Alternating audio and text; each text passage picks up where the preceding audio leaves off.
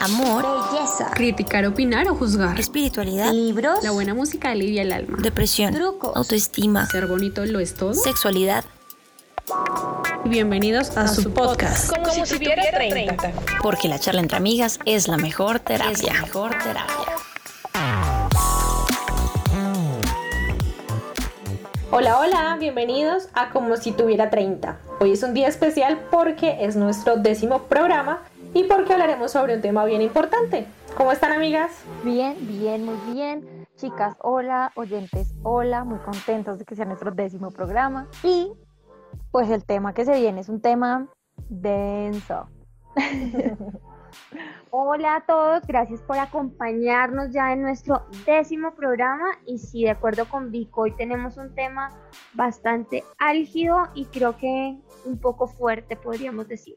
Hola a todos ustedes, bienvenidos, gracias a los que nos han acompañado durante estos 10 programas que hemos hecho con muchísimo amor. Y bueno, ya mis amigas lo dijeron todo. Vamos a trabajar el día de hoy, a trabajar no. Vamos a hablar de un tema bastante complicado para los que lo han sufrido y bastante karmático para los que lo han ejercido. Pues sí, Cali, para iniciar y entrar de una vez al tema, les tengo una pregunta. ¿Alguna vez les han hecho bullying? ¿Solo sí o no? Sí, sí señor.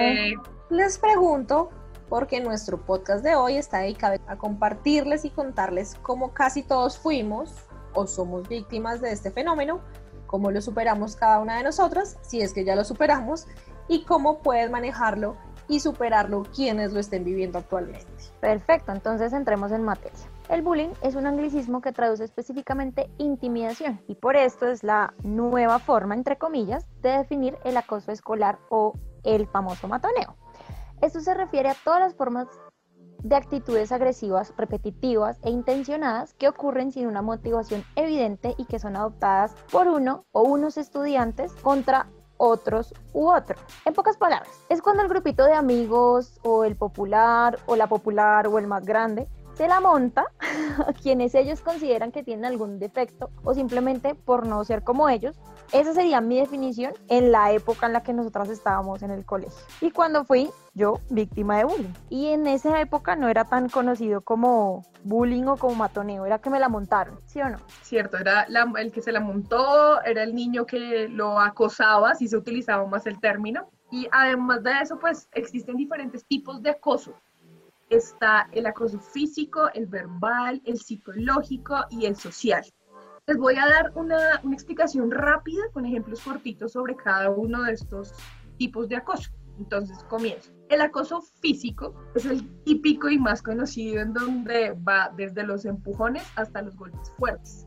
Entonces en, ese, en esa historia, pues yo tengo ahí un par eh, de conocidos que ha sufrido acoso. Me llama la atención a mí un caso de un amigo que tiene como 40 años más o menos ahorita. Él fue víctima de acoso, de este tipo de acoso, el acoso físico. Estudiaba en un colegio distrital muy grande y él era el niño típico, gordito, friki, nerd. Y al pobre, durante toda su vida escolar, los grandes y malvados lo perseguían desde la salida del colegio hasta que se iba para la casa. Entonces al mm. pobre le tocaba inventarse todos los días nuevos caminos para llegar a su casa para evitarlos. Si se los encontraba, era fijo que lo iban a golpear y pues estoy hablando de hace más de 30 años, entonces pues nunca jamás se hizo nada porque esto no era una cosa a la que se le prestara mucha atención. Por aquí mis amigas me contaban de otra historia de un niño al que el caso del acoso físico fue tan brutal que lo tiraron desde un segundo piso. Un chiquito de 8 años fue víctima de unos grandes de 13. Y así hay muchas historias que no sé si valga la pena contar, si dije que rápidamente iba a explicarlo. Pero bueno, también tengo mi hermano cuando era muy pequeñito, tuvo una especie de acoso físico, él y sus amiguitos, eran como cuatro amiguitos muy tiernos, muy niños de su casa, los grandes del salón y de otros cursos, pues les quitaban las once, o sea, como un matoneo, pero además les pegaban. Y a los cuatro era una cosa tenaz, pero lo que les digo, o sea, hace muchísimo tiempo no se tenía tan en cuenta el testimonio del niño. Entonces era como, no, mijito, solo se lo están montando, tranquilo, avancemos. La segunda especie de acoso es el acoso verbal, que consiste en todos los improperios, groserías y palabras malintencionadas o despectivas que se expresan en texto o en voz alta. Las humillaciones, calumnias, groserías, insultos, etcétera, etcétera, etcétera. Entonces aquí cabe aquellos que han sido víctimas de el típico es una gorda, es una fea, flaca, bajita, negra, chiquita, grande, jirafa, machorra, estúpida, bruta, etcétera, etcétera, etcétera. Yo lo digo en femenino, pues porque son muy chicas las que están hablando, pero esto definitivamente aplica para todos los géneros. Hay otro tipo de acoso, que es el acoso psicológico, y es cuando hay una amenaza de por medio que mantiene al afectado con niveles de miedo, de ansiedad, de estrés, y en este caso el agresor, mediante un uso de amenaza constante hacia la víctima, busca manipularla para, para la obtención de diferentes, como de diferentes recursos. Entonces, estos pueden ser cuestiones económicas, cuestiones sexuales o que generen una ventaja de cualquier tipo para él. Y empieza a jugar las amenazas, la intimidación, eh, a los niños con baja autoestima, decirles que son o que no son, que los quieren en la casa, que no. Si de pronto se descubrió un secreto, ejemplo, eh, personas que todavía están en el closet o niños que están descubriendo su sexualidad. También aplican las condiciones especiales, entonces niños o jóvenes o incluso personas adultas que tienen condiciones especiales psicológicas, bueno, y un largo, larguísimo, etcétera, porque el bullying psicológico es de lo más frecuente en las instituciones educativas, en general, tanto de primaria, bachillerato, incluso en la universidad. Y por último está el acoso social, que es, digamos que el más notorio, el que es evidente. Es cuando la persona es aislada, excluida eh, de manera progresiva, ignorando la presencia y omitiendo la participación de esta persona en cualquier actividad.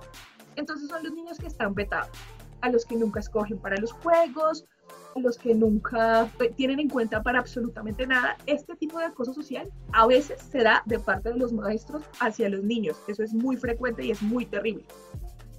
Esto eh, desencadena en, bueno, si se hace desde chiquitos, pues desencadena en adolescentes con nula capacidad de interacción social y pues así crecen y así ellos permanecen durante toda su vida el caso del chico que les contaba al principio de acoso eh, ¿Físico? lo vivió como, una, eh, como un acoso social cuando ya era grande. Mm, las secuelas, ¿no? Mm. Exactamente. Creo que esto es un tema muy fuerte con todo lo que comenzamos, por lo menos estaba mientras Cali hablaba yo de qué tipo de acoso he sido víctima, porque de pronto uno de pequeño nunca lo identifica como algo así, sino lo que hemos estado hablando, como, ay, me molesta o me dicen cosas yo estaba pensando un poco, creo que en alguno de los programas lo había comentado, que por mi estatura, con algunas de mis amigas en el colegio, nos tenían un apodo de las niñas topo. Entonces creo que ese es el, típico de, ay, como son chiquitas, molestémoslas. Pero lo que yo decía, el niño que nos molestaba era un niño gordito. Gracias a Dios nosotros nunca le dijimos, usted es un gordo. Mm. Pero de todas maneras a uno sí como que dentro de lo verbal afecta a lo psicológico, entonces como que uno ya se va metiendo en esa en la cabeza como soy un chiquito, entonces no puedo hacer nada. Yo jugaba basquetbol en esa época en el colegio porque entré a esa modalidad, entonces uno también era como, no, pues como soy chiquito, entonces no puedo jugar, no puedo hacer absolutamente nada. Entonces creo que aquí todas fuimos testigos del acoso que sufrió Vico en el colegio, ¿cierto? Pero pues como dice el dicho que quien lo vive es quien lo goza, aunque Vico yo sé que no lo gozó, pero queremos que seas tú misma la que nos cuente esta experiencia. Señoritas, bueno, no, nada. Yo creo que de los cuatro que nombró Cali, el único que no, de pronto fue el de mm, psicológico, pues porque nunca, nunca estuve amenazada, bueno, nunca lo supe. Pero entre el físico, sí, claro, porque me empujaban, no sé si ustedes se acuerdan. El balonazo que te pegaron, ese es el que más me acuerdo. Esa es la historia emblemática. El verbal, obvio, o sea, yo no bajaba de, de langa, de, estúpida, de perra, de perra no sé por qué, o sea, quisiera haber dado motivos, pero pues no. Y el social, obviamente, o sea, yo siempre fui de muy pocos amigos y pues nunca me faltó, o sea, nunca fui la niña sola que iba y comía sola, mm. pero pues sí trataban de aislarme, afortunadamente existía gente como, como, ustedes con criterio que, son, que no se dejaban llevar, pues por lo que todo el mundo decía, ¿no? Porque si hubiera sido así, muero. Pero sí, sí es una experiencia así como, como difícil y más que yo empecé desde sexto y yo creo que me gradué con lo mismo, entonces fue, fueron seis años ahí duros, dándole, bueno, cinco, dándole fuertemente al, al tema y sí es una experiencia que marca y es, y es, y es difícil. Y es que escuchando a Estrella de Vico, uno se da cuenta que la gente que hace bullying es como la misma gente, como esa gente que se siente insegura, ¿no? Porque uno los ve y uno dice, pero ¿qué van a criticar si esta gente es peor? Ah, peor que uno. no, o sea, así como que uno dice, mm, ¿con qué criterio tú me criticas a mí o, no, o me aíslas? Yo siento que es como gente que como que está afectada por allá, en fin. Exacto, pero lo que pasa es que uno así medio pequeño, pues digamos que Vico ya fue creciendo un poco. Pero uno al principio, por lo menos en sexto, que yo me acuerdo que fue, pues para nosotros primero bachillerato, para los que de pronto no sepan. Más o menos eh, teníamos 12 años. Como 12 años, exacto. Uno en ese momento sí se siente como acomplejado. Ya después uno le decía al chiquito, uno como, bueno, no me importa. Pero uno también era como en ese momento, era como su edad y la madurez, porque pues uno finalmente todavía es un niño en, esa, en ese momento de la vida. Digamos que en, en, en, mi caso, ustedes saben que todo empezó por la niña que en su momento fue popular y yo creo que yo esa niña me la traje de una vida pasada. yo creo que es algo malo porque no, nunca, o sea, nunca tuvimos ningún encontrón, o sea, ni siquiera yo creo que realmente llegamos a cruzar palabra alguna vez en la vida, decirnos, hablar y realmente decir, de aquí surgió el problema, no jamás. Y de ahí para pues, adelante, pues. Retomando ahí un poquito, pues yo sí estoy como al contrario de lo que decía Anto ahorita, y es que, pues no, no, muchas veces son los niños que están, no sé, entre comillas, más dañados que uno. A veces son esos niños que aparentan ser perfectos, entonces digamos que en mi historia de bullying, la mía fue cuando era muy chiquita, entonces, digamos que, pues a mí sí me pasó lo de que no me creían, de pronto estaba inventando demasiado, y en esa época no, pues no se le ponía mucha atención, solo están molestando a la niña. Pero digamos que mi bullying pues fue cuando estaba en transición, tenía 5 o 6 añitos, pero ahí es donde uno se da cuenta que los niños son malos. Entonces yo estudiaba en un, en un colegio, pues en donde la popular, la popular del, del grupo, era la que mandaba y era la que, o sea, la que básicamente decía, se pueden meter con esta persona y no con esta. Y pues la verdad es que conmigo nadie quería meterse porque ella decía. Entonces yo tenía una, una condición médica entonces yo muchas veces llegaba al colegio enferma, digamos que sufría de mareos y en la ruta me daba muy duro.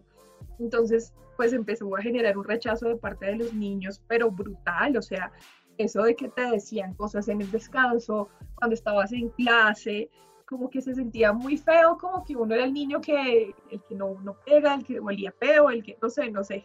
Entonces era, era feo porque además no solamente fueron, para mí en mi caso, no solamente fueron los niños de mi salón, sino una de las profesoras, tenía como tres profesoras en ese momento, y fue una de las profesoras en donde yo la escuché un día hablando feo de mí y yo, pues claro, lloraba porque sentía el rechazo, pero le decía mamá, pero pues mi mamá tiene una política de fuerte entonces era muy triste. Yo lo único que pedía y pedí durante todo el año fue, por favor, no quiero volver más al colegio. Y literal, yo era de esas niñas que se inventaba que estaba enferma. A mí me gusta mucho estudiar, yo soy peñoña, pero yo era de las niñas que se inventaba como estoy enferma y no puedo ir.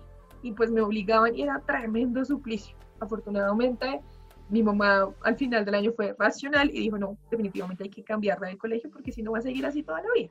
Eso fue para mí efectivo, pero sí es muy feo porque entonces yo creo que yo crecí como con un cierto odio a los niños populares, a las niñas populares. Ay, no. En mi caso, yo afortunadamente, echando cabeza y pensé muchas esta semana, no sufrí de bullying. Yo no, nunca me sentí ni, ni socialmente afectada, ni verbalmente, ni psicológicamente, o sea, no, no me tocó.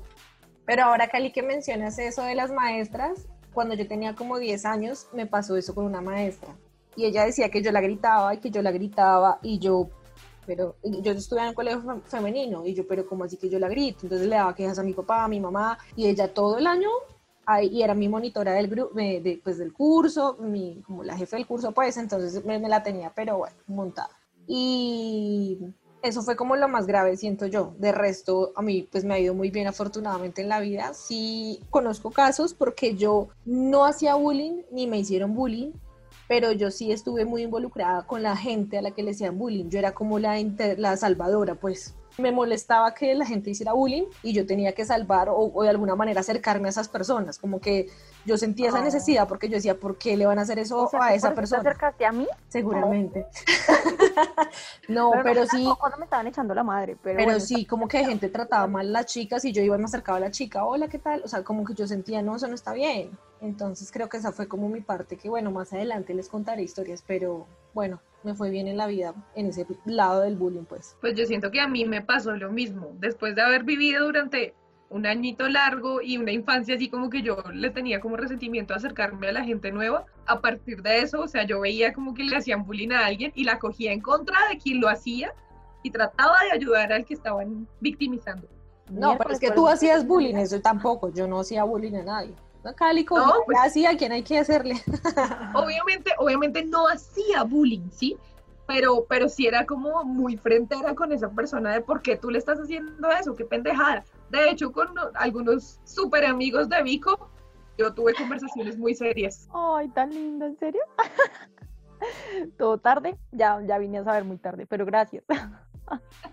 A mí me parece algo de lo que Anto decía al principio cuando nos estaba contando un poco de su historia tremendo, es que los adultos terminan haciéndole bullying a un niño o a un joven, o sea, porque digamos que uno entre la misma edad, pues finalmente uno dice como, ah, este es inmaduro y bueno, como que somos del mismo nivel, pero una persona grande rebajarse al nivel de un niño, de un adolescente, pues eso sí es tremendo, creo que más adelante vamos a hablar un poco de eso.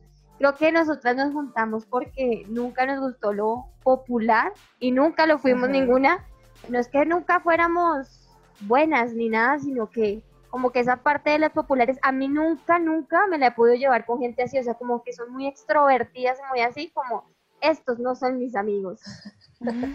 Yo, yo en algún punto entendí como que de verdad no es si eres popular o no eres popular, porque finalmente algunos populares se escudan en eso para simplemente no dar a conocer que también tienen un pro- montón de problemas y de cosas ahí por dentro que simplemente no quieren afrontar y lo esconden pues tras esa área de soy divino y toda la cosa. Respecto a lo de los adultos que también se vuelven así, pues hombre, si usted es un adulto con grandes fallas emocionales, que privilegia cosas como lo físico, lo muy superficial y va a criar un hijo igual, pues obviamente el niño va a ser el reflejo de eso. Entonces, esos niños muchas veces son producto de papás así. El niño que le hacía bullying a mi hermano era producto de un papá así que se agarró con mi mamá precisamente porque, pues, a ver, No, Claro. Bueno, continuemos con un poco de cifras y eh, les cuento que en Colombia en el 2020 íbamos en temas de bullying o matoneo, pues antes de que pasara todo lo de la pandemia, en el 2018 tenían 47 denuncias, que para el 2019 se volvieron 91 denuncias y los dos primeros meses del año 2020 ya se habían vuelto 51 casos denunciados. Y para que nos sorprendamos aún más, los casos detectados y declarados, algunos denunciados y otros no, claramente, entre el 2018 y el 2020 fueron de 1.558 casos. Es decir, que este es un tipo de violencia que claramente está en aumento y que en muchos casos nunca salen a la luz o nunca nadie presta la suficiente atención desde casa y desde las mismas instituciones educativas. Es muy cierto. Esto a veces sucede mucho por la negligencia de muchos colegios que parece increíble que, pueda pasar algo así porque se supone que los colegios lo defienden a uno. Pero podemos hablar un poco del caso de Sergio Urrego. Para los que no saben quién es él, él fue un chico discriminado a causa de su orientación sexual. Y tras del hecho, los mismos profesores y las directivas del colegio eran los que más bullying le hacían. O sea, el pobre chico no tenía por dónde defenderse. Incluso un profesor al ver una foto que él, no sé cómo salió eh, con su pareja, pues escaló todo esto a las directivas del colegio y lo obligaron literalmente a salir del closet. Entonces era como, mejor dicho, tiene que decirle a todo el mundo que su orientación sexual es esta.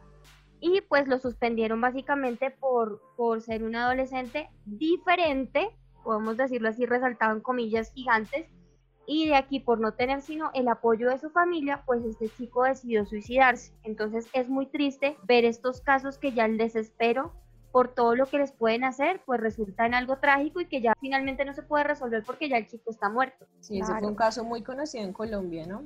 O sea, el profesor se dio cuenta, o mejor dicho, el profesor se dio cuenta porque una muchacha que había tomado la foto se la estaba mostrando a otros amigos, entonces él dijo, déjeme ver. Cuando él le dice, déjeme ver, los ve que se están dando un beso a él le hacían, pues los compañeros le hacían bullying por eso, él tenía como, pues estaba viviendo sus experiencias de adolescente y ya ahí pues el tipo escala el tema a, a las directivas y esto, a él lo suspenden y el verdadero problema ahí es que la psicóloga del colegio, aparte de lo que decía Estrella, que lo obligan a decirle a sus papás de pronto en un momento donde él no estaba preparado, a contarle pues que él tiene otras preferencias sexuales o más diversas, y aparte de esto la psicóloga no lo quiere atender porque no pueden ir los dos papás con él, mamá y papá. Entonces él, lo mantiene suspendiendo más tiempo porque la psicóloga le dice, si no viene el papá y la mamá le decía, pero yo soy la mamá, o sea, atiéndame a mí con él porque el papá trabaja, o sea, ¿qué hacemos? Y así se fueron alargando las cosas pues hasta que detonó todo. Y terminó de una forma muy fatal y que de hecho muchos casos terminan en suicidio por no saber llevar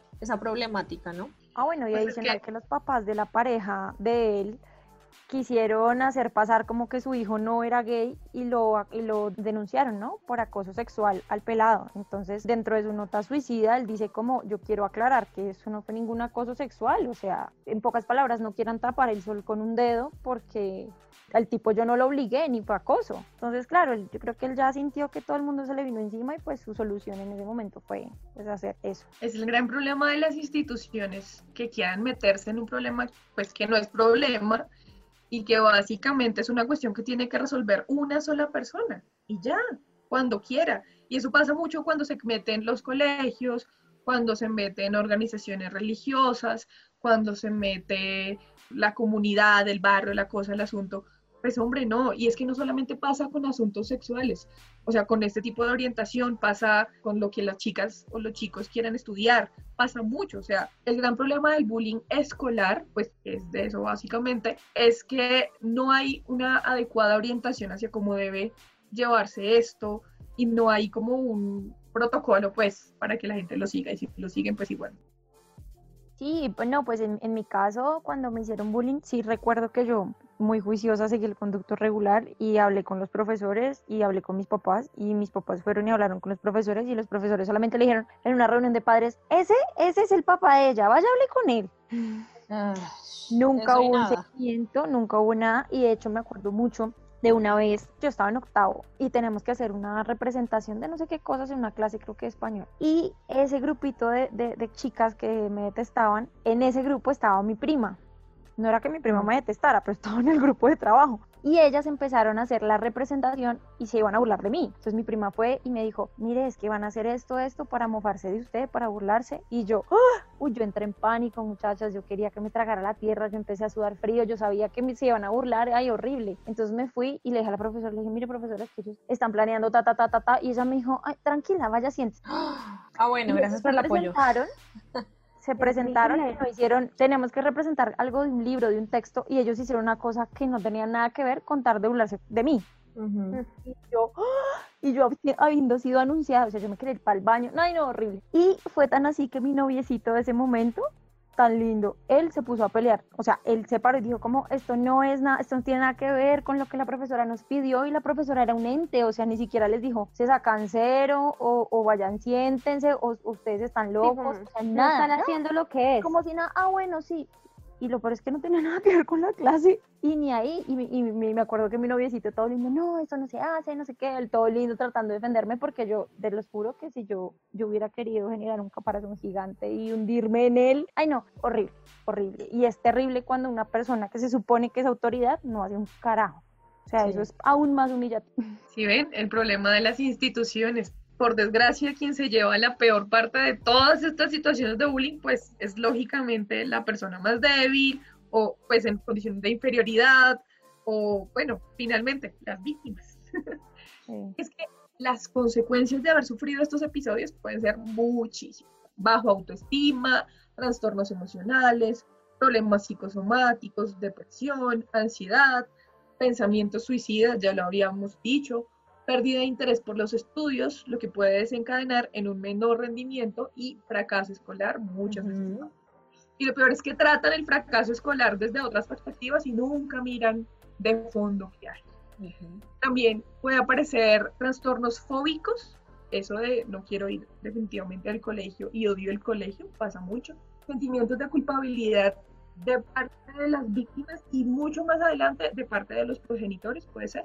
Alteraciones de la conducta, intromisión, introversión, timidez, aislamiento social y soledad.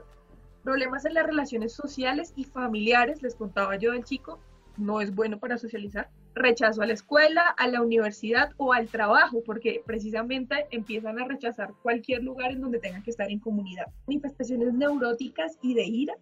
Y en casos extremos, el bullying ha conducido al suicidio de algunas víctimas, caso Sergio, y a hacerle daño a los demás. Pues ahí entra toda la historia de niños en Estados Unidos que entran con sus supermetralletas y muchas veces son niños que han sido víctimas de bullying y entran a vengarse. Uy, sí, esos casos. A mí me gustaría saber a ustedes cómo las afectó psicosocialmente mientras vivía en ese momento y si eso modificó su vida actual. Como yo les contaba, pues en mi caso no, no fue tan evidente, pues no, no tuve como casos tan graves, pero sí modificó mi vida porque yo me volví muy, como muchas personas me dicen, muchas personas me han dicho esto, que yo soy psicorrígida y a mí no me parece, sino que yo me volví muy, no me gustan las bromas, yo no hago lo que no me gusta que me hagan. Si me hago entender, entonces, si alguien molesta a otra pelada, yo digo, ¿pero por qué? Entonces yo me volví muy la defensora, me volví que no me gusta hacer bromas, que no me burlo si a alguien le pasa algo. Primero, como ven, ¿estás bien? Sí, yo me volví muy así a raíz de como de los casos que yo vi. Entonces, eso sí modificó mi vida y yo siento que pues en mi caso para mí eso es bueno, pero pues hay gente que me dice, es que tú eres toda así corrigida, tú eres toda amargada. No, pero es que hay cosas de cosas y yo veo que Vico se cae, pucha, ¿estás bien? Y sí, sí, bueno, nos reímos todas, pero no, sí, como que la gente prefiere hacer todo mal y la apartan porque sí, entonces como que esas acciones a mí no me gustan y conmigo no van y me molestan. No sé ustedes cómo las modificó su vida mientras pasaron por eso y ahora, ¿no? Yo era una niña muy feliz. no mentiras, yo era muy, era muy, muy sociable en su momento. Y después de todo esto, obviamente uno empieza a cerrarse mucho, uno empieza a cerrarse porque cree que todo el mundo le va a hacer lo mismo, uno, uno deja de confiar, deja de creer que la gente se le quiere acercar a uno por ser bien. Mejor dicho, uno sí se vuelve muy predispuesto ante las situaciones sociales y realmente no, no se quiere enfrentar a muchas cosas, entonces uno empieza realmente como a escoger con los dedos de la mano a la gente y, y desconfiar de todos. Eso pasó en el colegio y eso se, se como que se trasladó al resto de mi, de mi vida social. Claro que manejándolo muchísimo más, pero sí me pasaba mucho. Confío como un 0.1% y mientras voy conociendo voy, voy esperando y lo que le pasa a Anto doy cero confianza porque no quiero que de ahí se vuelva una burla que de pronto me recuerde algo, me haga sentir algo que sí queda, queda, o sea, por más de que uno crezca, madure y entienda, pues que también eran personas que pues, tendrían sus cosas, queda ahí una, un puntico. En mi caso ya es un puntico, antes era un hueco, ahora es un puntico, pero sí queda. A mí, digamos que como en mi vida normal, me afectó que yo suelo ser un poquito más agresiva con la gente, soy como muy guache en mi trato con las personas. Aquí todas están diciendo que sí con la Sí, sí, sí, sí.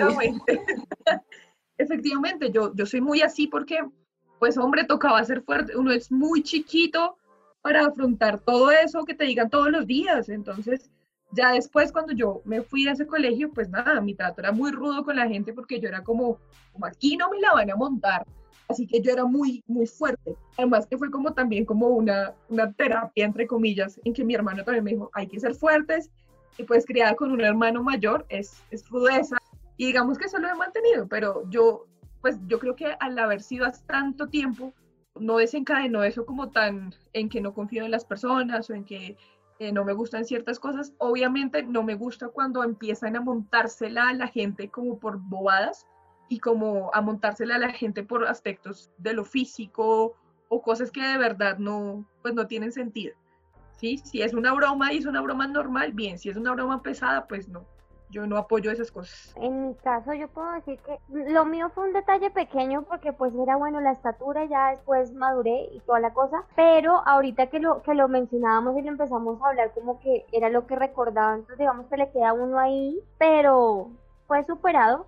De todas maneras, sí me uno mucho a lo que han dicho todas de apoyar a, a, las personas. O sea, digamos que nosotros sí tenemos como esa característica de no tratar a las personas de esa manera. Entonces yo creo que por las experiencias que vivimos a nuestro alrededor, el caso de Vico, que nosotros la acompañamos en el colegio, igual yo creo que pensándolo en estos momentos, después de tantos años, nosotros también sentíamos como esa impotencia de qué podemos hacer, porque era como igual, es nuestra amiga, la queremos defender, pero estos petardos y estas viejas como que se metían, nunca vamos a olvidar como esa única vez que yo vi llorando a Vico, yo dije, ella era muy fuerte, entonces cuando ya pasó eso, sí fue como estos desgraciados. El límite, sí. Exacto, son límites en los que igual también por nuestra edad no, no podíamos ayudar, pero digamos que eso nos hizo más fuertes y nos hizo superar, pero digamos que sí nos ayuda para apoyar a otras personas y saber cómo identificar este tipo de cosas cuando las estamos viendo para poderlas ayudar, porque a veces la gente ni siquiera las identifica y es muy difícil poder ayudar a otra persona si uno no sabe qué es lo que puede estar pasando. Bueno, y vamos a la parte chévere, que es a la parte de solucionar, a la parte que nos gusta, que es la terapia. Ay, sí. Entonces, los expertos dicen que para poder superar el matoneo debemos seguir los siguientes pasos. Pedir ayuda psicológica y expresar lo que uno siente. No tragarse nada, no, no contarle a nadie, contarle a la familia, contarle a los amigos. Y si definitivamente ya uno empieza a tener como estos temas de ansiedad, de estrés, y se puede consultar a un psicólogo, un terapeuta. El segundo paso es aceptar la experiencia y eso no significa acostumbrarse o olvidarse de que eso pasó, sino implica aceptar que ocurrió y que algo nos tenía que enseñar esta experiencia y ver qué fue, ¿no? No verla solamente como un problema, porque si no, no vamos a seguir avanzando. El tercero es tener muy en claro que no es culpa de, de la víctima, o sea, en mi caso, por ejemplo, no era culpa mía, por más de que, o sea, si tú tengas, entre comillas, los defectos que tengas, o seas el sapo del salón, o seas el flaco, o seas el gordo, o seas el chiquito, o sea, realmente eso no es el problema, porque la gente hace lo que quiere hacer y pues víctima es víctima y uno no, no tiene por qué echarse la culpa ni estar pensando, ¿qué hice yo para merecer esto? No. Cuarto, alejarse de pensamientos negativos lo mismo, esto va relacionado con la culpa, de pensamientos de que fue mi culpa, o yo soy así, o yo soy lo peor, y empezar a tener este tipo de pensamientos negativos, de inseguridad, autodestructivos, después y durante la experiencia. Y ya cuando los estamos teniendo muy continuos, ahí es cuando tenemos que buscar ayuda psicológica para poder empezar como a cambiarlos por temas positivos. Podemos aplicar técnicas como eh, la parada del pensamiento, que es cuando empiezan a decir nuestra mente, a decirnos muchas cosas, decir stop, o en voz alta decir para, o aplaudir, para como frenar esa, esa cadena y cambiar de pensamiento a un pensamiento positivo. Quinto es alejarnos del rencor y sí, es difícil. es muy difícil. es muy difícil, pero, o sea, realmente la persona que guarda el rencor es la persona que se afecta, ¿no? Los otros no se van a afectar, ni tú les vas a mandar esa energía y les va a pasar algo negativo. De, de hecho, si mandas una energía negativa, se te va a devolver. Entonces es mejor con terapia y lentamente ir soltando. No quiere decir que ya perdoné ya mañana no me acuerdo nada, no. Pero ir soltando, ir soltando levemente y suavemente hasta que ya no quede más ese, como ese sentimiento tan feo que es el rencor. Y sexto, transformar el dolor. El dolor es una experiencia afectiva y una emoción que nos causa mucho sufrimiento, sin embargo, tiene su parte positiva y es que además de ser una emoción adaptativa necesaria para evolucionar, es una emoción con el poder de hacernos cambiar las cosas y de hacernos luchar. Es por ello que podemos transformar el dolor en otros formatos como por ejemplo arte y creatividad. Se trata de proyectar en otras cosas que nos hagan sentir bien y nos permitan sacar a flote nuestro potencial. Y entonces, amigas, ahora cuéntenme, ¿ustedes cómo superaron esa situación? Bueno, siguiendo con la historia que les contaba de la profe, pues resulta que esta profe cuando yo tenía 11, 10 años tenía, ella decía que yo la gritaba, ¿no? que es que yo la gritaba y la trataba mal y la gritaba y, y yo decía, pero ¿cómo se le ocurre? O sea, yo como, bueno, y mi solución fue llevar a mi papá, o sea, como que yo le dije, papi, es que, como, y entonces lo citaron, bueno, fue mi papá, mi papá súper tranquilo, y él fue y dijo, ¿qué es lo que pasa con mi hija? Entonces yo le dije, no, papi, es que la profesora dice que, si ve cómo me habla? Me está gritando, ella siempre es así, y mi papá me miró, la miró y dijo, es que ella habla así, ella habla fuerte. ¿Eso es todo? Y yo, mm, mm, en tu cara. o sea, todo el año me la aguanté molestándome literal. Yo estaba como, no, yo tenía menos, como nueve años, yo estaba en cuarto, porque en quinto me tocó ir a cuidar su salón, esos que uno cuidaba chiquitines. Y me tocó otra vez con ella, yo, hola, ¿qué tal? Pero ella no me podía ni ver ni mirar, o sea, era como una cosa que yo decía, no puedo creer que una profesora le haga eso a un estudiante tan chiquito. Tan chiquito, claro. Y con una bobada que yo decía me pudo afectar en algún momento, o sea, después pudo decirles a otro profesor, al rector, o sea, sí, y, que, y a quién le iban a creer, pues a ella. Pero afortunadamente mi papá como que él escuchó, me escuchó y dijo, nada que hacer, si hiciera por su voz, pues y yo, bueno, gracias. pues, ¿qué Me puedo fue muy bien. Esa es tu voz. Sí, Pero es pues que yo además claro. tú tenías tremenda voz y por ahí ella tenía un oído sensible. No, y sabes qué creo yo, ella tenía un hijo que era una, no sé cómo decir lacra en otra palabra. Caspa. Un niño terrible. Ese niño era más chiquito que nosotras. Y cuando ella a veces lo llevaba, era un colegio femenino, ¿no? Y él y lo llevaba, pues como que no tenía dónde dejarlo y lo, se lo dejaban llevar. Ese Ah. niño nos pegaba reglazos. Y nosotras en falda, nos perseguía, nos jalaba el Dios cabello, mío. decía groserías, o sea, ese niño era terrible, terrible. Yo pienso que ella descargaba toda esa ira y toda esa energía que no podía canalizar en En él, la descargaba en nosotras. Sí. Entonces, como que después le entendí, ¿no? Como que uno va analizando y, y yo siento que era por eso. Yo superarlo, sí. Para mí no fue algo tan complejo en la vida, entonces yo creo que sí, igual lo que les decía antes, como que superado y antes apoyo a visibilizar este tipo de cosas para que los demás puedan ayudar y los podamos ayudar. Y lo que decía Vico ahorita en todas estas cosas es como identificar qué es el centro de todo para poderse ayudar a uno mismo. Y sí, esto es fácil de superar entre comillas cuando no es tan duro como, como otros. Por el mío era chiquita, pues no crecí. Tal vez me quedó un poco el complejo de querer ser un poquito más grande, pero pues ya me acepté como soy y si no le gusta a los demás, pues que se frieguen, que no me miren. En mi caso, pues hubo muchas cosas, ¿saben? Pues hubo el cambio de colegio que rogué durante todo el año, pero también como que empecé a tener relaciones más asertivas. Obviamente en el momento no era como, ay, no, sí, voy a tener relaciones asertivas con mis compañeros de primero. Pues no, pero digamos que, digamos que sí, la conducta fue hacia allá. Entonces llegué a un salón en donde pues identifiqué quiénes eran los populares, pero no me hice enemigo de los populares porque, ajá, uno no puede tener enemigos cuando está chiquito, o sea, es una cuestión de estrategia. Pero cuando veía que, este, que estaba este tipo de personas tóxicas, pues trataba como que no tuviera mucha interacción con ellos. Tengo amigos que fueron ultra populares, divinos, preciosos, grandes amigos, pero no, no era como el perfil en el que, al que yo le apuntaba. Digamos que sí queda uno como con secuelas, lo que les digo, o sea, cuando uno es muy chiquito como que se le quedan las cosas, entonces me- lo que me pasaba era que yo me, yo me montaba un bus y a los cinco minutos tenía que bajarme o me vomitaba, básicamente. Entonces, esto me pasó durante mucho tiempo de mi vida, lo que les digo era una enfermedad. Entonces, para mí vomitar, perdón la palabra, si les parece asqueroso y toda la vaina, para mí eso es una cosa que yo no puedo hacer, no me lo permito hacer porque me revive cosas. De ahí de por si a uno le da pena que lo vean o que sepan que uno lo hizo, pues para mí es una cosa como que peor. ¿sí? O sea, no, no lo hago ni cuando estoy borracha, lo evito hacer. Entonces, digamos que es las relaciones más asertivas, como que tratar de que la gente no, con la que me involucre no sea de ese perfil, pero también como, como salir de ahí, ¿sí? No quedarme en, no, yo soy una pobre niña a la que rechazaron cuando era chiquita. No me hubiera servido de nada el cambio de colegio. Entonces el cambio de colegio sirvió para hacer nuevas amistades, para construir un nuevo futuro. Digamos que de esa manera yo lo hice. Y una recomendación, a las, es que estamos hablando desde una perspectiva de adultos.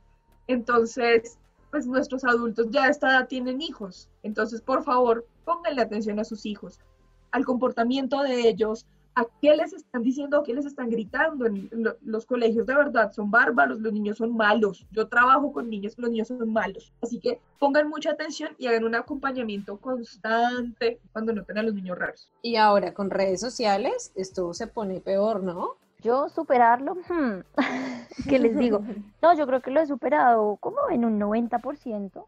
Me sigo a veces cuando me acuerdo que día, pues haciendo todo este tema, me acordé de lo, de lo del balonazo que me pegaron y me acordé como de la impotencia y eso me hizo dar rabia y pues imagínense que se han pagado como, no, mejor no Como digamos cuántos, 10 Pero horas. no sé, un muy buen tiempo, más de una década. Y yo decía como, uy, fuerte que uno todavía como que conserve ese tipo de sentimientos tenaz. Pero digamos que en el momento lo superé cuando, o sea, en el momento que pasaba, yo recuerdo mucho que mi mamá fue, habló con el profesor, habló con los papás de esta chica y pues para los que pues no les hemos dicho, yo tenía como cuánto, o sea, era como un grupito de que 30, 40, porque era el amigo del amigo del amigo, yo creo que era gente que ya ni siquiera me conocía, sino porque ay, todos Porque nos y todos sí odiémosla, entre hombres y mujeres, o sea, eso no fue solo de, de mujeres. Entonces, pues yo llegaba acá triste, triste, triste, y mi mamá dijo, no, le voy a llorar en la jeta a esa niña. Tan linda. Esas son las madres que uno mamá- necesita. Claro, porque mi mamá ya estaba estresada, o sea, mi mamá dijo, o sea, ya no, yo no me aguanto esto, o sea, yo no entiendo. Y los papás, de hecho, le dieron una, res- una respuesta muy triste, y era que ella era ella y una hermana, y cada papá se encargaba de cada niña, o sea, ¿qué clase de papás son esos? Se supone que los papás, y no, y no estaban separados, como para decir, "Pe, digamos, no. Bueno, Ah, es que entonces ahí no había no, como, o sea, también había como una familia disfuncional ahí, yo lo empiezo a ver ahorita. Entonces, Era el papá, es verdad, era el papá el que siempre estaba con ella, el que Sí, asistía. o sea, era una cosa tan extraña. Entonces mi mamá, yo le dije como no, y mi papá como no, te metes en un problema pues porque no puedes hacerle eso a un menor, ¿no? Y ella me dijo como ya, entonces lo que vas a hacer es lo siguiente, pelea. Le Y a esto dar no tú. se lo estoy diciendo para que todo el mundo lo haga, ni que le digan a sus hijos que se vuelvan violentos y ataquen, no, no, no. Pero ya me dijo, ya, pelea, defiéndete, defiéndete y si te tienes que pegar, te van a pegar, pero tú pues tienes manos. Entonces pelea y, y yo te defiendo, ante lo que sea yo te defiendo y yo. Sí, señora. Ah, Yo voy y le pego. Entonces ya cuando empezaban, ay, perra estúpida, ay, no sé qué, bla, bla, bla", toda la carreta que sabían echar a las viejas, yo ya empezaba, ¿y qué, qué? Entonces, ¿qué? Véngase, véngase.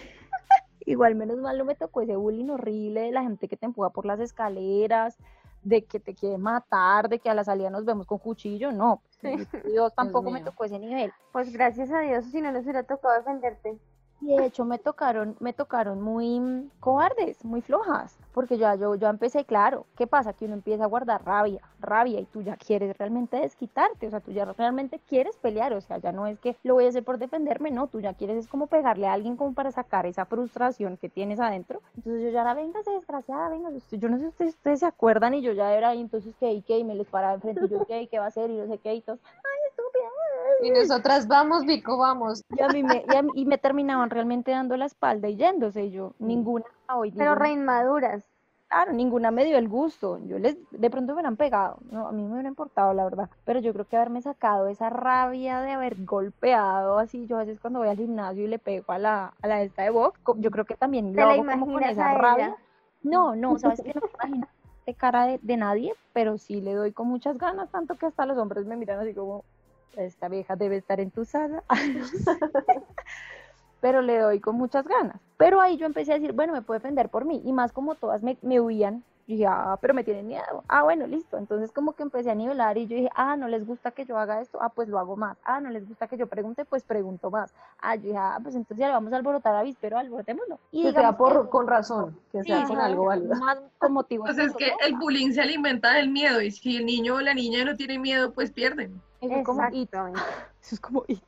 Entonces ya, ya, ya, y pues no, las tenía ustedes y malo, y nunca me faltó mi novio. Entonces, también es muy cierto lo que decía Cali, y es que lo- la familia importa mucho. Mi hermana, mi mamá, eh, mi papá siempre ha sido muy noble, pero mi familia siempre estuvo ahí, siempre estuvo diciéndome como, ¿y qué pasa? ¿Y cómo estás? ¿Y qué sientes? ¿Y qué te hicieron hoy? Y ta, ta, ta, ¿y cómo te sientes? Y, si yo llegaba aquí mm, medio down, me preguntaban, que es lo que a veces los papás dicen como, ay, sí, está hormonal, o como, ay, todos los adolescentes son iguales, y no. Hay muchos, hay muchos chicos que no hablan y prefieren guardarse las cosas. Y en mi casa siempre ha existido una comunicación y un tema muy abierto donde yo nunca he tenido miedo de decir como, ay, no, me, de pena o de algo. Entonces, si no, yo creo que hasta me hubiera enloquecido. Y pues a hoy lo sigo superando y cuando pienso en eso y eso, yo les mando luz y les digo, ay, los perdono y ustedes van a tener hijos y boom. Los perdono, pero. Vean, vean que de lo que hablaba Vico de, de ojalá los hubiera pegado porque eso me hubiera liberado y toda la vaina. Mi hermano lo hizo. Su bullying también fue de chiquito y, o sea, casi que lo manda para el otro lado y el terrible termina siendo él. Ay, Porque. Estaba siendo, claro, es que estaba siendo tan acosado por estos chicos que un día salían como en las rutas y este desgraciadito que, lo, que se la tenía montada lo empujó. Estaban en las rutas carros prendidos y lo mandó debajo de un carro de esos que estaba a punto de arrancar. Entonces, claro, fue como así, el alboroto de los profesores, como, no, espérese, pare. Mi hermano salió como con su apellido en, así como ya en lo máximo, y fue y le dio una patada en las bolitas al chinito que lo dejó privado, privado, o sea, que ahí lo mata. O sea, yo creo que ese muchacho ya, yo creo que es estéril.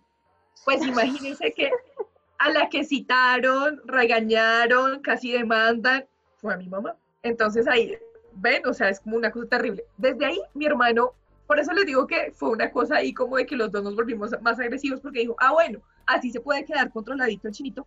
Y por eso él empezó como a enseñarme esa táctica de no, es que aquí toca hacer fuerza, es que si no nos come el mundo. O sea, yo sé, no estoy diciendo como hagan que sus niños sean agresivos, pero digamos que fue un mecanismo de defensa, sino muchas veces los niños se quedan en, que les hacen el bullying toda la vida. Que uno necesita un apoyo que llegue y lo coja y lo saque de esa depresión profunda en la que puede sumirlo a uno el bullying. Está muy, muy interesante esto de todo lo que vamos contando y, las conclusiones a las que vamos llegando.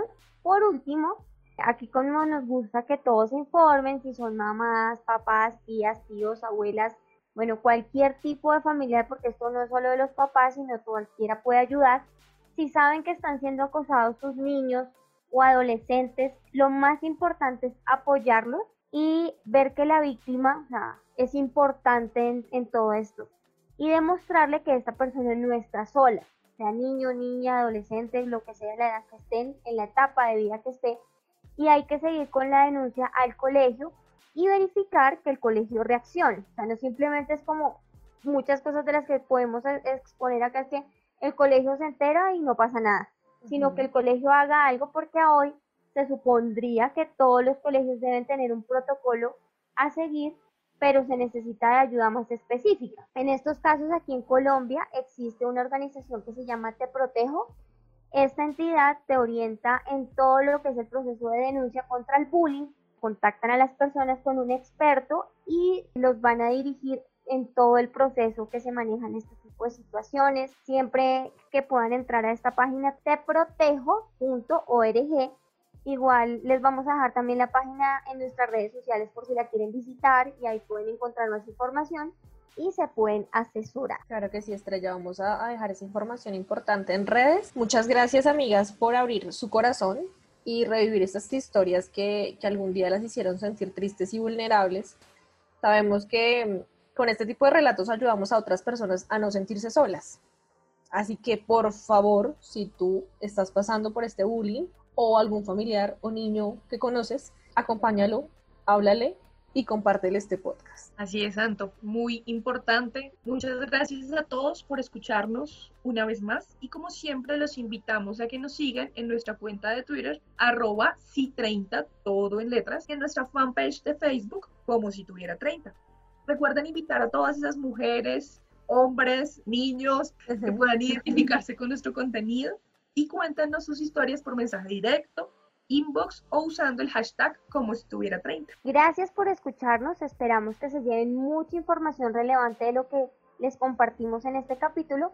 Recuerden que cada jueves a las 5 de la tarde, hora Colombia, estaremos compartiendo un nuevo podcast con todos ustedes. Amigas, no les contamos a nuestros oyentes que ahora estamos saliendo en YouTube, así que también ya nos pueden encontrar en YouTube. ¿Eh? Tenemos canal, sí señores. Tenemos un canal de YouTube porque lo estrenamos en nuestro décimo podcast. Ahora sí, chao, chao. Chao. Chao. Como, si, tuviera 30. Porque la charla entre amigas es la mejor terapia. mejor terapia. Síguenos en nuestra cuenta de Twitter, arroba si 30, todo en letras. Y en nuestra fanpage de Facebook, como si tuviera 30.